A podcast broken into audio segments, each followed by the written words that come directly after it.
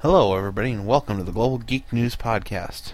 Finally, we are back. This is episode number 10, and I am your host, Jeremy Bray, better known as PC Nerd 37 Of course, you can find me at twitter.com slash PCNerd37, friendfeed.com slash PCNerd37, and pretty much anywhere other sites, Plurk, whatever. Not to say that I use Plurk, but I have an account. Okay, well, as I'm sure you've noticed right now, I'm solo. I don't have a clue what's up with Larry. Haven't spoken to him in a while, so hopefully everything's okay with him. From the looks of it, I am on my own right now. Could be looking for a new co-host, so if you're interested, shoot me an email at pcnerd37 at globalgeeknews.com, or you can always direct message me on Twitter. That works just as well, too. Uh, even though I don't have a co-host or any guests lined up for today, this was just kind of a spur of the moment thing. I've been wanting to get back into it for quite a while now, but I it was just kind of a thing this afternoon on top of a Global Geek News blog post that's done incredibly well. Check that out at globalgeeknews.com/blog or on just on globalgeeknews.com. Click on blog and it should take you there. Um, after seeing how well that did, I figured, okay, it's time. I finally have the opportunity to restart the podcast. So here it is. Right now, like I said, hopefully next time we'll have some guests, some co-hosts, something like that. Possibly in the near future, I may open it up so I can bring anybody who wants to be on the show on the show to talk about whatever.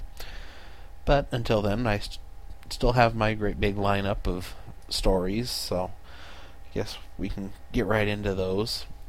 Go ahead and give them a quick rundown. And also, before I get into running down the stories, I uh, not this episode, but hopefully starting next episode, I will also be streaming the recording of the episode live on Stickam, which you should be able to access the stream by going to globalgeeknewslive.com. I also plan on uh, recording the stream, so whether you want to watch this as video or listen to it as audio, it'll be completely up to you. Just giving you Another option, you can do whatever you choose. I will say that I'm not the most attractive person in the world, not to say that I'm the ugliest, but I'm not any more pleasant to watch than anybody else, so um, if anything, I guess you can at least get to see what I look like and figure out how you want to consume the show, if nothing else. Um, also, new logos for this and the Geek News Daily podcast. Check that out also. I'm a lot more regular on that than I am on this, which hopefully that'll change and I'll get both of them when they're supposed to be done. This one being, of course, weekly and the other one daily. Um, but yeah, check that out. I am also looking into here in the ne- in the very near future starting to sell merchandise for both Global Geek News and Geek News Daily. So like shirts and stuff with like the Global Geek News and Geek News Daily logos who knows what I'll do. I'll, I know I'll do shirts, probably hoodies. If you have any suggestions past that, let me know if you want them on like mouse pads or coffee cups or whatever. I'll do whatever the people want. Let's put it that way. Anyway, as far as the stories we have today, peer-to-peer traffic is going to go is supposed to grow by 400% in the next 5 years. In another peer-to-peer story, peer-to-peer for peer-to-peer compliance, school Universities are seeing the red as they shell out the green. Microsoft declares today Global Anti Piracy Day. Sony says all your actions are belong to us. That's the Global Geek News blog post. So make sure you click that in the show notes. Head there, read that. It's getting a lot of attention all around the PlayStation community. You want to check that out. Anyway, Google releases the Android source code E3 is going back to the big show and could be opening up to the public. iList debuts social classifieds. Kentu- a Kentucky ju- judge upholds the state's gambling domain grab. New PSP units suffer from major interlacing problem. And finally, Microsoft proposes phones that tap and rub to get your attention. All that and more coming up on the Global Geek News Podcast, so stick with us.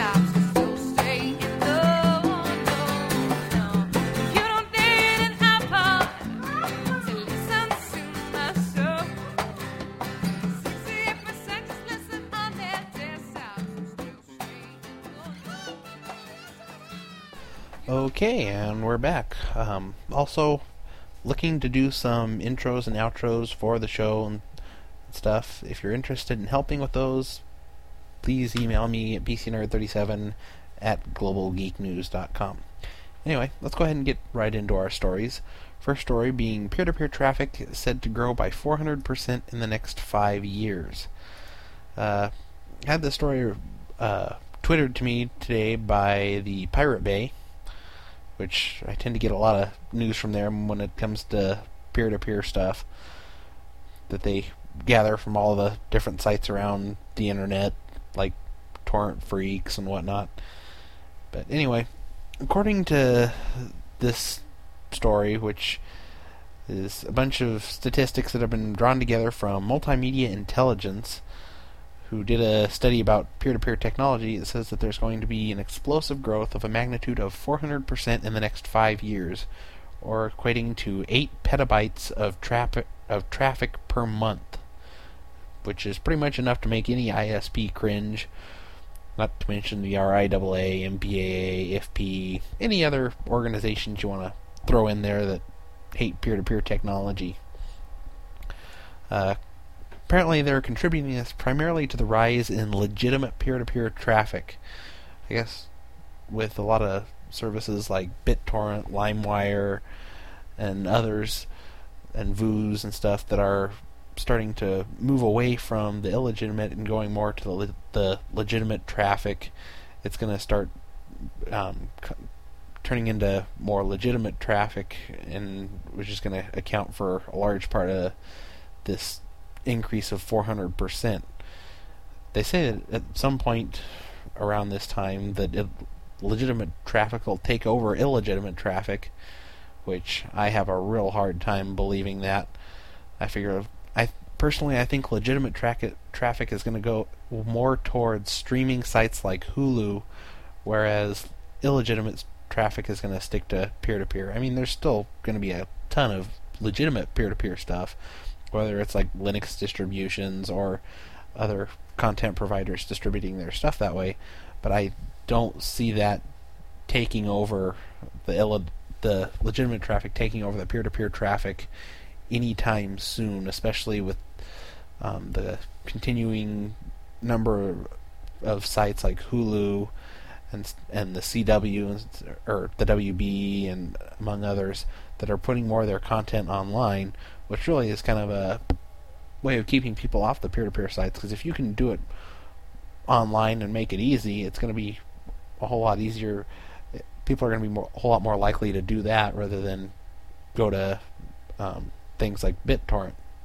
Personally, that's not the case with me. I prefer to get my TV shows off of BitTorrent, even though I I also watch them on TV. But then again, I just hate commercials, so that's just me. Anyway, in another peer-to-peer related stories, as you heard earlier, we've got three of them. This one is about, um, as I've, I'm, I believe we mentioned this on show number, I think it was number eight, with the Higher Education Act, where college campuses and universities now have to patrol their networks for illegal peer-to-peer usage and try and stop it. Um, like I suggested back in, I think it was episode eight. I don't know. I guess just either I can go back and check it. You guys can go back and check it. Frankly, I'm lazy. You guys can go back and listen to the old episode.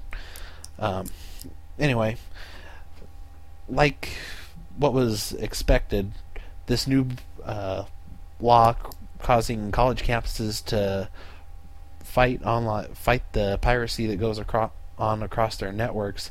It's costing them a huge amount of money.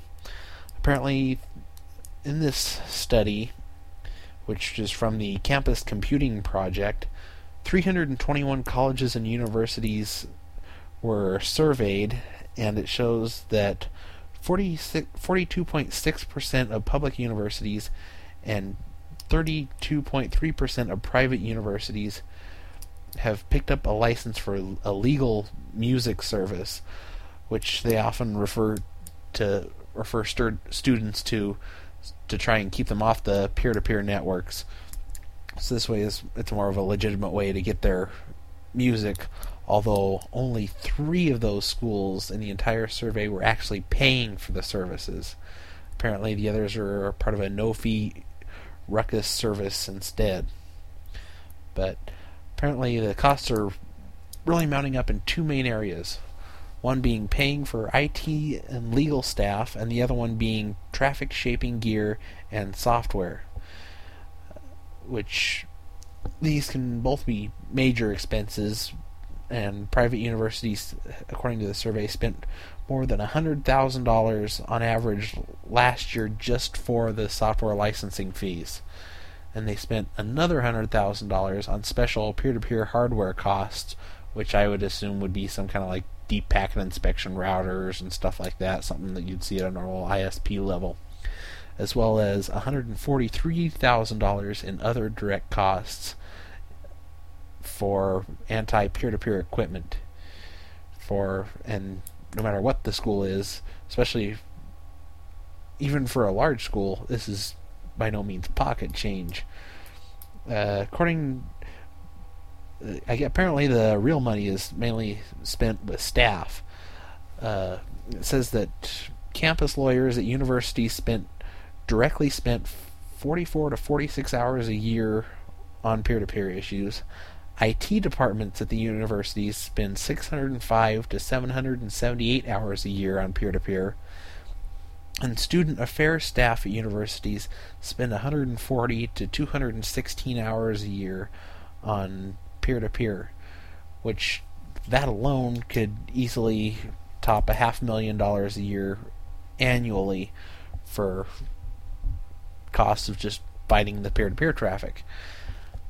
Now, of course, the RIAA has to stick their two cents in there, calling this a one sided uh, report that ignores the complete picture, according to the RIAA's Cara Duckworth says and she says that it's no surprise that managing the network requires some time and resources but that seemingly ignored the enormous costs associated with not responding to the rampant exchange of copyrighted works on a peer-to-peer network. Bandwidth management costs alone are associated with illicit peer-to-peer use is extensive. Now this is true that bandwidth costs are tremendous especially when you're dealing with peer to peer and stuff. So, yeah, that's true, but how true that is compared to what they're spending to fight it, who knows? That apparently they didn't really go into that. According to the RIAA, some have said that by implementing uh, that, according to University of Utah's Charles Wright in a statement to Congress in 2007, that in the three years that they had implemented a peer-to-peer throttling solution, let's call it, that they had saved about 1.2 million dollars per year on bandwidth charges, as well as approximately seventy thousand dollars a year on personnel costs that would have otherwise been required to respond to the copyright abuse complaints. So, I don't know which report you you want to go with, what the RIAA says, or the um, campus computing project. Personally, I never believe anything the RIAA tells me, so I would take that for worth a grain of salt, and I would be more likely to believe the other project, considering I kind of called this from the beginning. Okay, one more pir- one more piracy related story. Microsoft has declared today, today being Tuesday, October 21st, I guess. Global Anti Piracy Day. Apparently, they're launching efforts as well and education initiatives and enforcement actions and whatnot to combat pirate and, and counterfeit software in 49 countries. They've got an interactive map which you can find through the show note through in the story through the show notes at globalgeeknews.com showing detailing their uh, piracy fighting efforts across the globe, including in China, where it's providing technical training to law enfor- enforcement to help them better police and identify counterfeit software, as well as in Brazil, trying to raise awareness among Brazilian educators about the importance of teaching students about innovation and the high cost of piracy, and including as well as Indonesia, where they're kicking off a two month long national campaign to get computer dealers to sell only licensed software on machines. And of course, that's not all. We have it right here in the US, where apparently they decided to file 20 civil lawsuits against resellers that they believed are selling unlicensed and counterfeit Windows XP and Microsoft Office software. Um, to be honest, none of this comes as any big surprise to me. They've been fighting piracy for a long time, even in Southeast Asia. They've dropped their the prices of their software to practically nothing, just to get people to buy it rather than get a copy of it from the local distributor that just makes his own copies of it. Apparently, there this is all an effort to try and get money because it says that according to a Microsoft funded report by the IDC that was I believe just a couple months ago, each dollar lost to software piracy equals about $5.50 in lost opportunities. So they're certainly going to do everything they can to get back those opportunities. I don't have a clue how well this is going to work, this whole campaign, but I know a lot of people like me. If it's free, it's a whole lot better than paying a whole bunch of money, so it probably won't make a whole lot of difference. But hopefully it can, especially with the training police to um, notice it more in China and stuff, because it, it seems to me like that's. I recall seeing some study. I don't know how long ago it was that China was the biggest place for software piracy where like 90 some percent of their software was pirated, it seems like. I don't know, I'll have to see if I can dig that story up. Anyway, enough of the pirate story, the piracy stories and everything. Let's talk about some more happy things, like Google releasing the Android's source code. What I'm told, I'm told it weighs in somewhere around two gigs, but Google has finally released the source code for the Android based or the Linux based Android mobile platform, some, which is something people have been griping about for some time because it was supposed to be open all along, and they a lot of people were complaining because they weren't telling the developer community what was going on and why things weren't working and stuff like that. As far as really alienating some third parties. So now finally everything's out there for everybody to develop on, and it's all under the GPL license, so people can contribute based on that license. And there's a lot of there's a number of components under the license, including SQLite, WebKit, among others, and they're including also included in the source code released is the Google's Dalvik virtual machine and Java-based middleware layer, and the dis- which are is distributed under version two of the Apache software license. Now, there's in the story there's a bunch of different things in terms of what's under what license and whatnot. So there is one thing that they have in there where commercial companies can build their own proprietary enhancements on top of the technology if they want, which of course, a lot, some of the more software freedom advocates are kind of fighting, but this is more of a way to stimulate the and grow the ecosystem for this mobile platform more than anything. But even then, it'll be compatible under version that it'll be part of the ASL and compatible under version 3 of the GPL so that developers can make copyleft derivatives if they so choose. Um, there's all kinds of stuff in here that says that um, right now the source code can be compiled on either Linux or Macs, but they specifically recommend Ubuntu because that's what it's most frequently, what the distribution is most frequently tested upon. And of course, you're going to need some things like Python, the, JDK, a standard compilation toolchain, and a number of other open source libraries and stuff to get it as to where you can start developing on it if you so choose. So you might want to check out the story. It's got a whole bunch of links in there about how to go about getting the source code and stuff. I've played a little bit around with making some apps using the Android SDK. I gotta say, I kind of like it.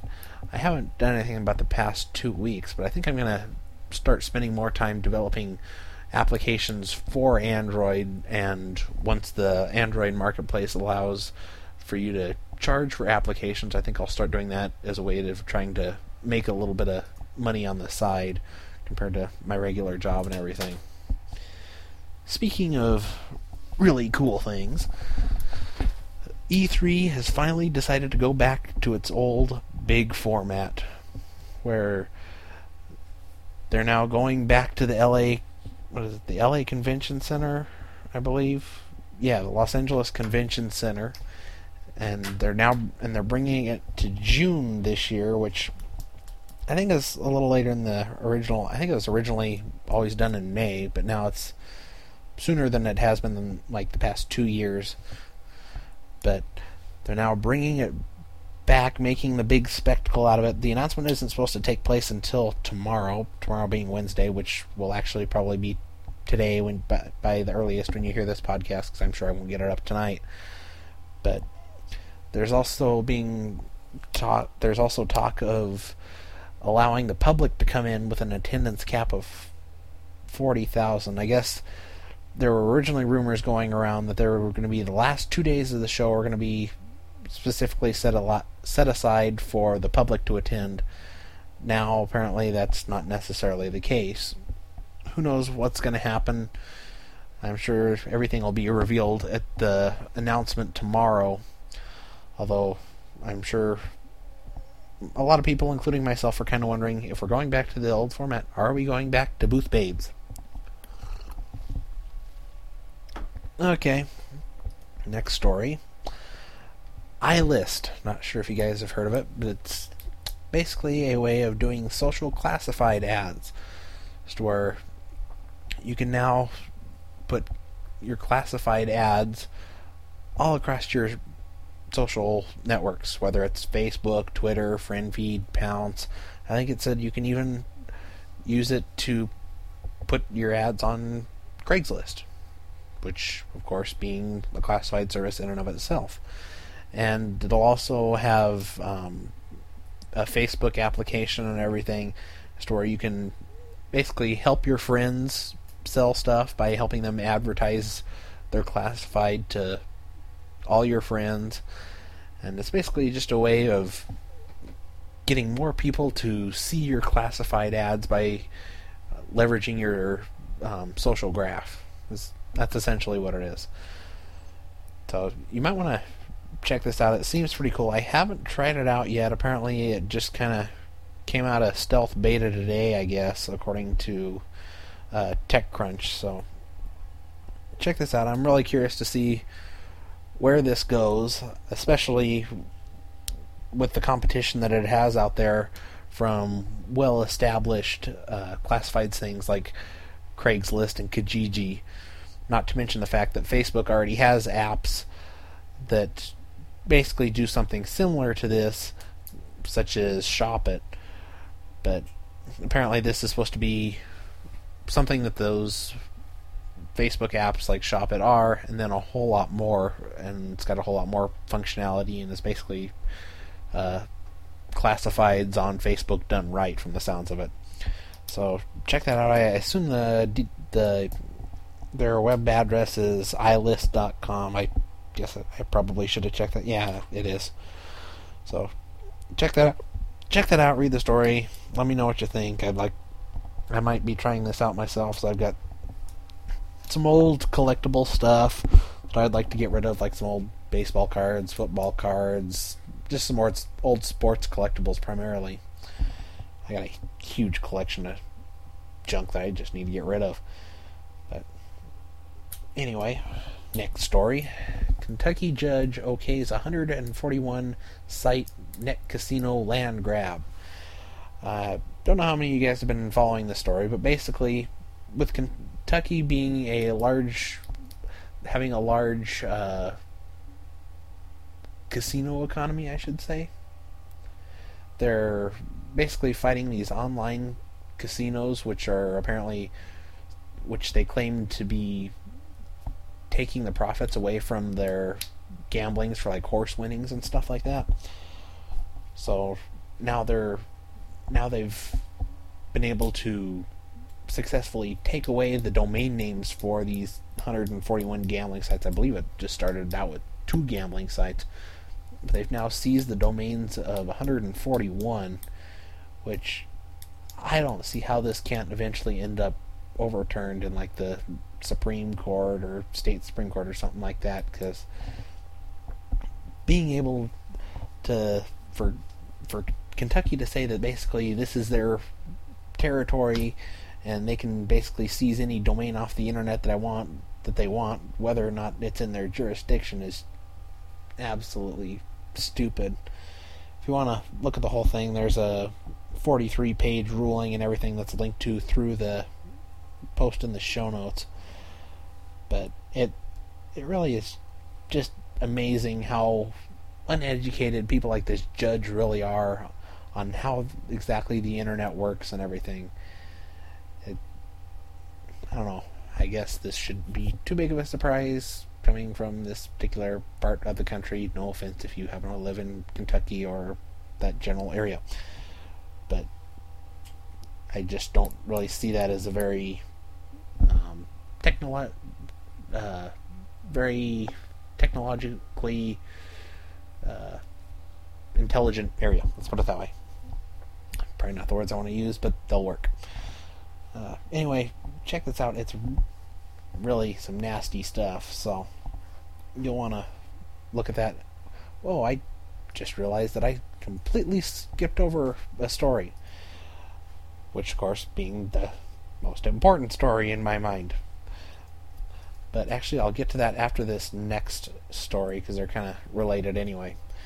Um, next story is that the PSP 3000, which is the new PSPs that are have just been shipped and I think are starting to show up, is suffering from some major screen interlacing problems. Of course, I don't know how many of you guys have a PSP. I've got two of them. One of which I bought on launch day. The other one I grabbed off of eBay. But there's always been a little bit of ghosting with the screen. There's never been a real problem with interlacing.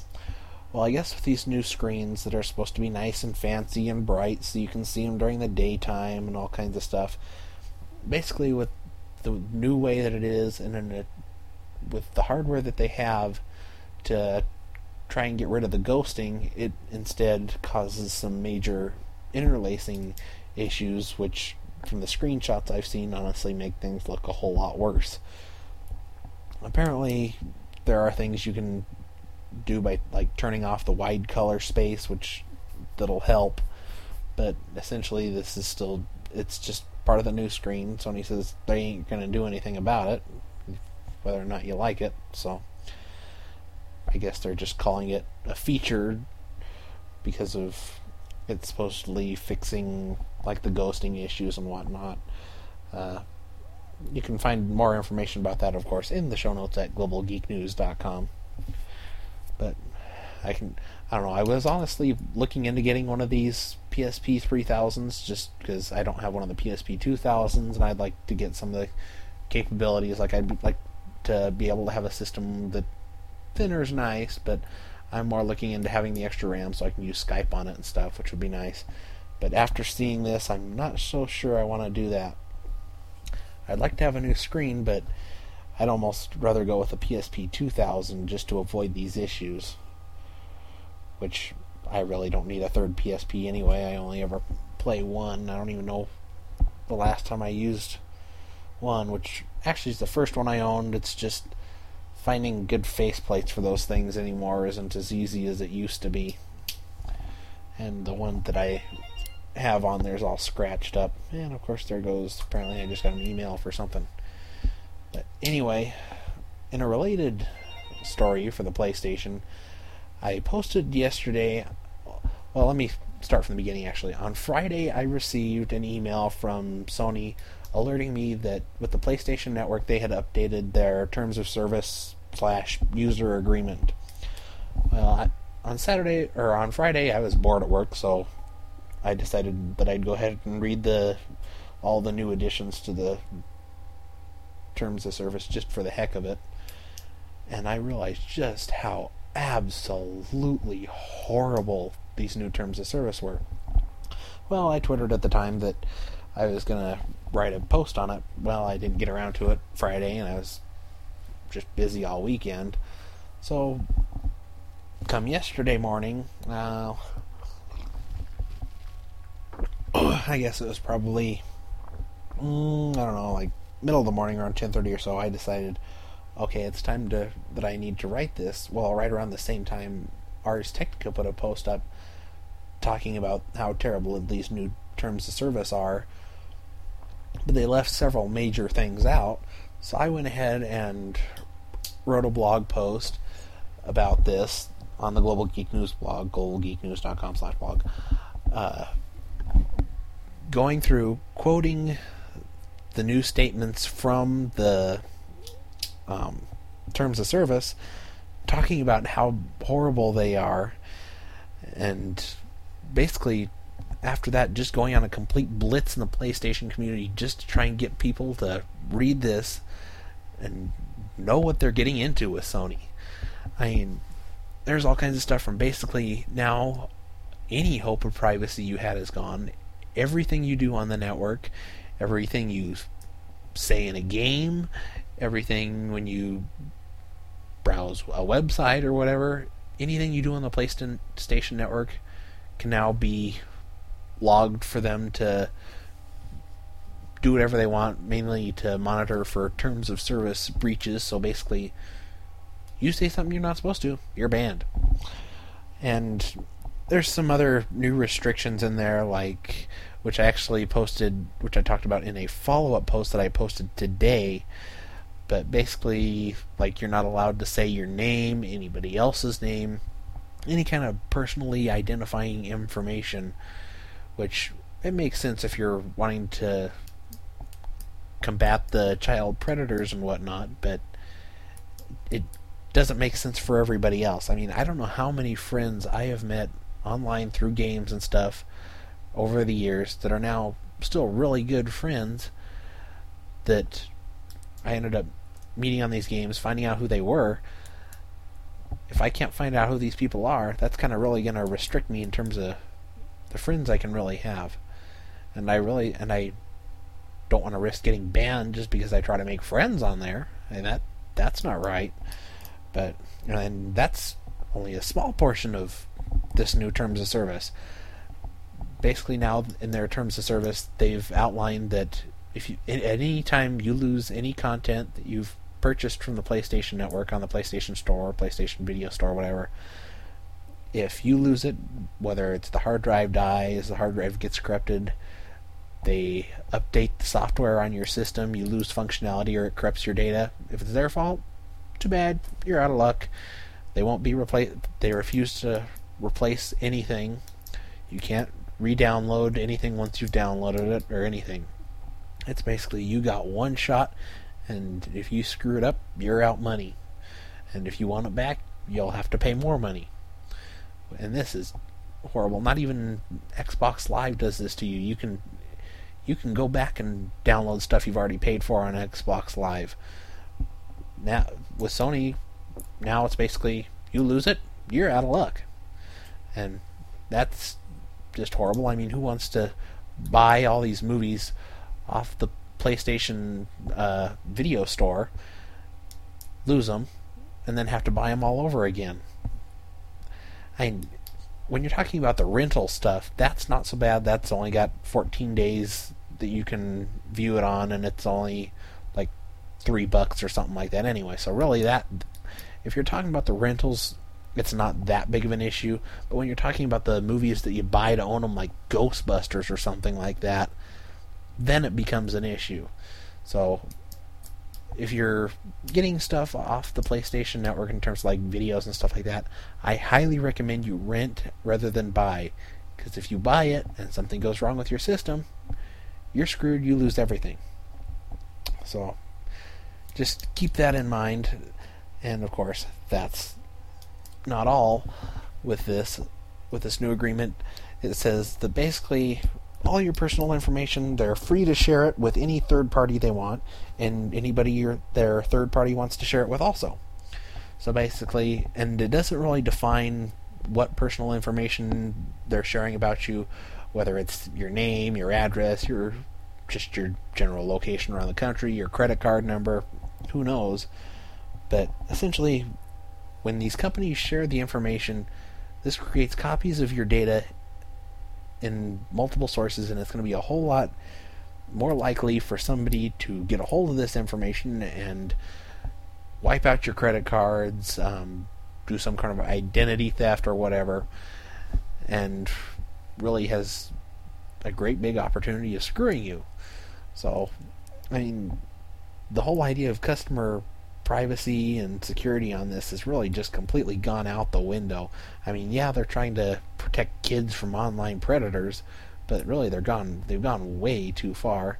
And then in the name of the almighty dollar, they're really jeopardizing people's security, which I had it pointed out in one of the comments saying that on another page they value their customers' privacy. It's like, uh huh. Yet your terms of service says that you give all of our information to basically anybody who asks for it.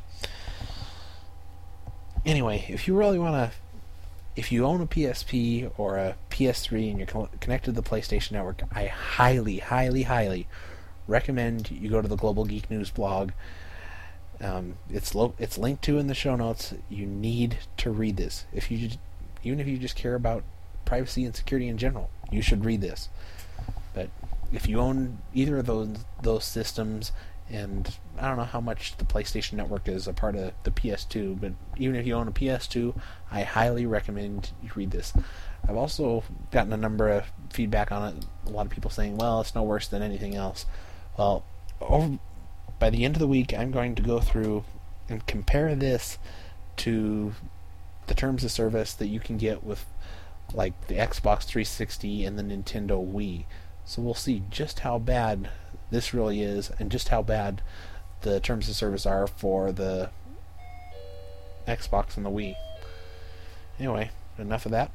Got uh, one more story. So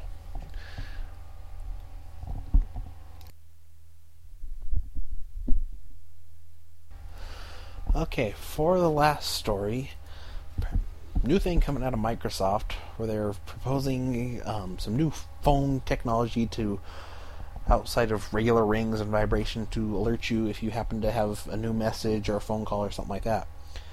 Basically, these new forms of uh, notification include tapping and rubbing to get your attention.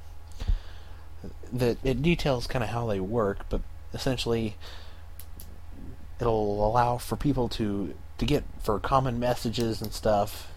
You could it'll you can program it to say, okay, like tap me this sequence of times or rub me in this certain way, and I can know what kind of a what it is, what kind of a message I'm getting, and whatever. Don't know if I'll, I don't know if I like this idea. I certainly don't expect it to expect to see it in phones anytime soon. I guess this is still kind of a research concept at this point. But personally, vibrate and ring works just fine for me. I really don't need to have anything else. I don't need my phone to tap me. I don't need it to rub me. I mean, if I got, if I had a phone that could rub my back when my back's sore, that would be fine. But that's about as close as I really want my phone to rub me anyway, that's basically all. Don't forget to check out the show notes at globalgeeknews.com and the Global Geek News blog at globalgeeknews.com slash blog and the Geek News Daily podcast at geeknewsdaily.com. Uh, that's everything for this week. I hope you enjoyed the show. Don't forget to, you can comment on globalgeeknews.com or you are always welcome to send me an email at globalgeeknews dot or at pcnerd37 at globalgeeknews.com. Don't forget to follow me on Twitter, twitter.com slash pcnerd37, and friendfeed, uh, friendfeed at friendfeed.com slash pcnerd37. Uh, that's it for this week. If you would like to be a guest or possibly even a host on the Global Geek News podcast, do shoot me an email or a direct message to me on Twitter. I will get back to you, uh, usually within a matter of minutes.